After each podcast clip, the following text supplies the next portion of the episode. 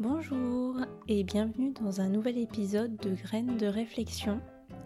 Aujourd'hui j'aborde avec toi un sujet dont je t'ai parlé vaguement sur plusieurs épisodes sans jamais le traiter à fond. Il s'agit des FODMAP.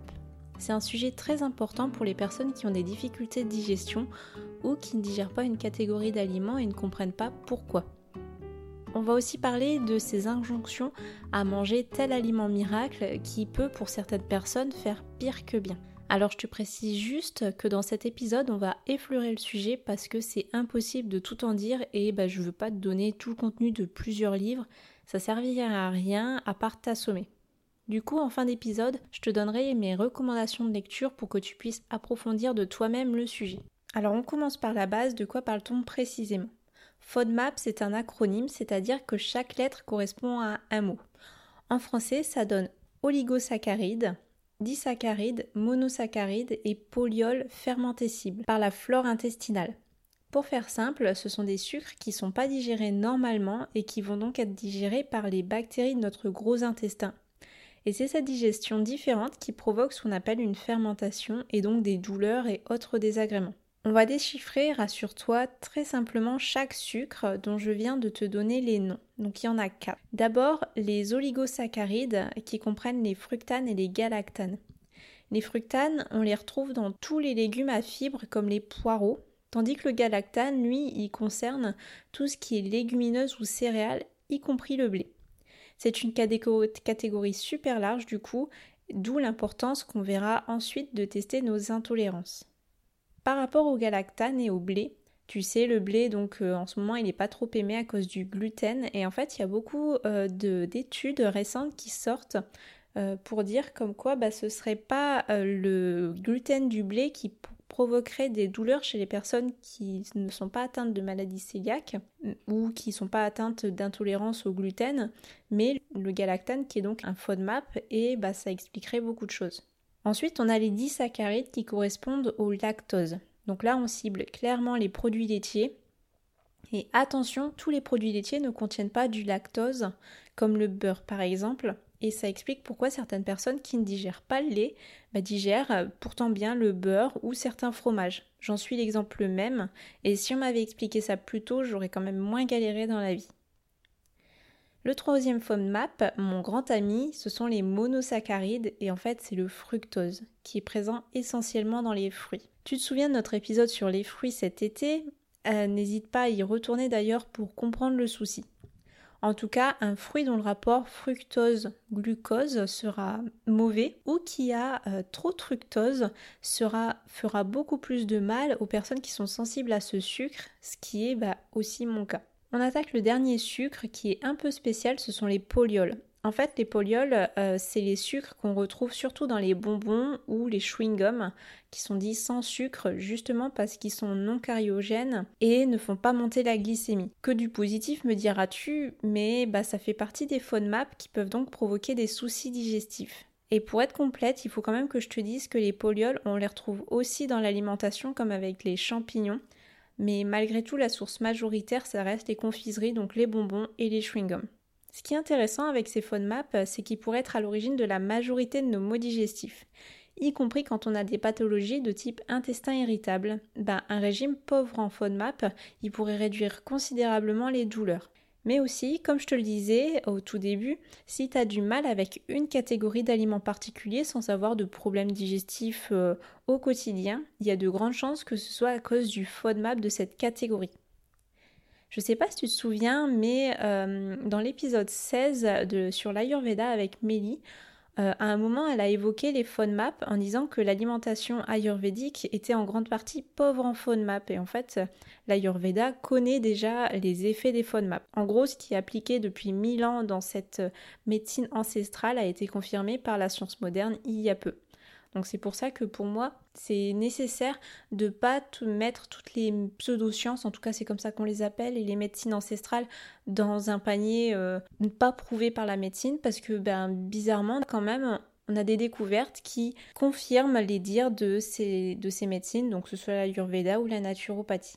Donc tu dois te dire, je fais quoi maintenant avec tous ces FODMAP Comment je fais pour m'y retrouver? Et bah, savoir si j'y suis sensible tout de même Alors d'abord, tu peux entamer un suivi avec un thérapeute qui aura été au moins sensibilisé à cette problématique, voire formé.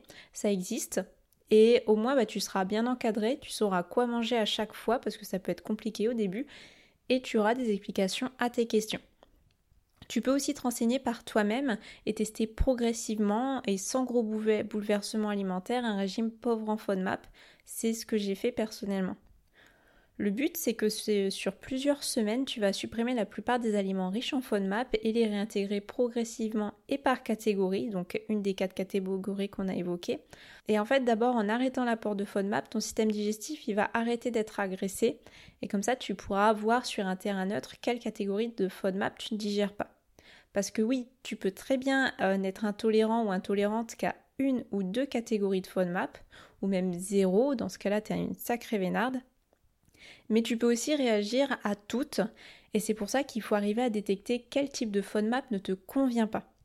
Donc pour ça, tu vas limiter l'apport d'aliments riches en FODMAP d'une seule catégorie sur une période donnée, par exemple une ou deux semaines, et le faire pour chaque catégorie. Une fois que tu auras fini cette période de test, tu auras du coup pu voir quelle catégorie ne te convient pas et donc limiter l'apport excessif de ces aliments sans pour autant les supprimer totalement. Donc tout ça, c'était la base c'était les fondamentaux à savoir sur les FODMAP. Mais je veux malgré tout préciser deux trois petites choses à propos du régime pauvre en FODMAP et des aliments contenant des FODMAP. D'abord, les FODMAP ils sont présents dans la quasi-totalité de nos aliments. Ça serait donc vraiment absurde de te priver de 90% des aliments sous prétexte qu'ils contiennent des FODMAP. C'est là qu'il faut comprendre que le but de ce type de régime, au sens de mode alimentaire, n'est pas de te dire quoi manger, mais plutôt comment les manger. Et ça, ça devrait être comme ça pour tout type de régime en dehors de se dédier à des pathologies précises. Ça, c'était le moment euh, mini coup de gueule anti-régime restrictif, le genre de régime contre lequel beaucoup de diététiciens et de diététiciennes se battent parce que ça fait vraiment des ravages au niveau de la santé. Donc ce qui est important à comprendre, c'est que c'est pas parce que tu es intolérant ou intolérante aux monosaccharides, c'est-à-dire le fructose, qu'il faut plus manger de fruits il va falloir que tu tâtonnes pour déterminer quel fruit euh, te fait mal et quel autre fruit n'a aucun impact, avec l'aide par exemple bah, de fiches qui te donneront une idée du taux de FODMAP dans tel aliment, et puis bah, aussi que tu précises quelle dose te convient. Par exemple, pour moi, une à deux cuillères à soupe de houmous, ça passe. Par contre, je ne vais pas m'en manger un pot entier ou alors l'associer à un fruit en dessert parce que là sinon c'est la cata. On passe d'ailleurs à la différence euh, entre allergie et intolérance. J'arrête pas de te dire si tu es intolérant à une ou plusieurs catégories de FODMAP. En fait, l'allergie, euh, c'est une réaction immunitaire de défense qui est disproportionnée du corps par rapport à un élément étranger. L'image la plus frappante, c'est une personne qui étouffe ou qui attrape plein de boutons après avoir mangé des cacahuètes ou des fruits de mer. L'intolérance, c'est plutôt un déficit du corps à digérer l'aliment en cause, on parle euh, bah, par exemple d'intolérant au lactose parce que l'enzyme, la lactase, qui permet la digestion du lactose n'est pas assez présente chez certaines personnes et c'est ça qui va occasionner des soucis. Donc pour les FODMAP, on parle bien d'intolérance et pas d'allergie. Et chacun du coup a son niveau d'intolérance, d'où l'importance de savoir quelle dose toi et toi seul tu supportes de tel aliment tu vas pas faire une réaction allergique à l'aliment et donc c'est encore plus justifié du coup euh, bah, de ne pas bannir de ton alimentation tel ou tel aliment puisqu'il peut aussi t'apporter des bienfaits. Et on en arrive à ma dernière précision, j'adore quand j'arrive à faire des transitions nickel comme ça, l'importance de la dose et la notion de super aliment. Tu connais l'adage, tout est poison, rien n'est poison, seule la dose compte. Et hormis pour les pesticides où euh, là l'adage il s'applique pas, c'est très vrai en tout cas en nutrition. Je vais t'illustrer ça avec l'ail. C'est un super aliment qui est bourré de nutriments super intéressants et on lui prête même des vertus anti-cancer. Donc l'idée, bah, elle voudrait qu'on use et qu'on abuse de l'ail sous couvert évidemment de se laver les dents ensuite, parce que sinon merci à ton voisin. Mais l'ail, il est aussi bourré d'oligosaccharides, donc c'est le premier FODMAP qu'on a vu. Du coup, tu vas te faire une super tartine avec deux gousses d'ail pour bien booster ton organisme. Et de l'autre côté, bah, tu vas morfler pendant trois jours avec des grosses douleurs et irriter ton système digestif. Donc tu vois, ça aura été complètement contre-productif. Par contre, si tu avais pris une demi-gousse d'ail dans un plat assez doux, par exemple une crème de potimarron, bah, tu aurais eu un peu des, des bienfaits de l'ail et peut-être pas ses inconvénients, sauf si évidemment tu es très sensible. Voilà, c'est tout ce que je voulais dire euh, dessus sur euh, le, régime FODMAP et donc euh, certaines nuances à apporter. Maintenant, je veux un peu te parler de moi et de mon expérience personnelle parce que je trouve que c'est toujours bien d'avoir un retour sur ce qu'on, bah, sur ce genre de régime. Même si tu as déjà dû le voir, je suis quand même très favorable. C'est pour ça que je t'en fais un épisode entier. Alors j'ai découvert les FODMAP il y a deux ans maintenant. J'étais dans une phase de rééquilibrage de tout mon système digestif, mais je souffrais encore de beaucoup de douleurs. J'avais quotidiennement des ballonnements et bah, plusieurs fois par semaine des crampes d'estomac. C'était certes beaucoup mieux que les années précédentes, mais je sentais qu'il y avait encore tout un chemin à faire. Et je peux te dire que ma découverte des FODMAP et surtout bah, la compréhension de comment vivre avec a vraiment changé mon quotidien.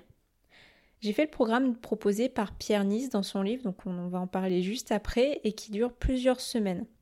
Le but, comme je te l'ai dit, c'est d'abord d'éliminer totalement les FODMAP sur minimum deux semaines pour remettre les pendules à l'heure. Et ensuite, intégrer chaque catégorie de FODMAP à une période et à une quantité précise. Même si j'avais déjà un peu des vues sur les types de FODMAP qui ne me convenaient pas, malheureusement quasiment tous euh, après euh, le test, j'ai surtout compris bah, que je pouvais en consommer mais en petites doses.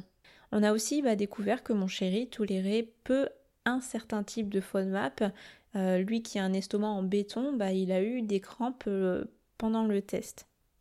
Alors juste pour te préciser, j'ai pas forcé mon chéri à faire ce test alors qu'il a aucun souci de santé c'est moi qui cuisine en majorité à la maison, donc forcément je vais pas m'amuser à faire deux repas différents à chaque fois, donc il a mangé la même chose que moi puisque c'était malgré tout des repas équilibrés. Et puis ben on a découvert comme ça qu'il y avait une catégorie où il avait une légère intolérance. Pour être franche avec toi, c'est très compliqué au début de trouver un équilibre entre ce que tu as envie de manger, mais bah, qui tu sais qui va te faire mal et totalement arrêter ce type d'aliment parce que, bah, je le répète, le but c'est pas d'adopter un régime restrictif, mais de comprendre les limites de tes tolérances pour manger de tout et dans des quantités raisonnables. Du coup, bah, j'ai bien mis 6 mois à vraiment être à l'aise avec les FODMAP. Il y a certains aliments que je ne mange quasiment plus du tout parce que bah, c'est trop douloureux pour moi. C'est le cas par exemple des haricots rouges. Par contre, bah, je peux manger un peu de houmous malgré que ce soit la même catégorie de FODMAP. Et pareil, je t'en ai parlé cet été avec les fruits. J'ai du mal avec tous les fruits de type prune, pêche, etc. Mais bah, je m'en suis pas pour autant privée et une dans la semaine, c'était largement suffisant pour me faire plaisir sans me faire de mal.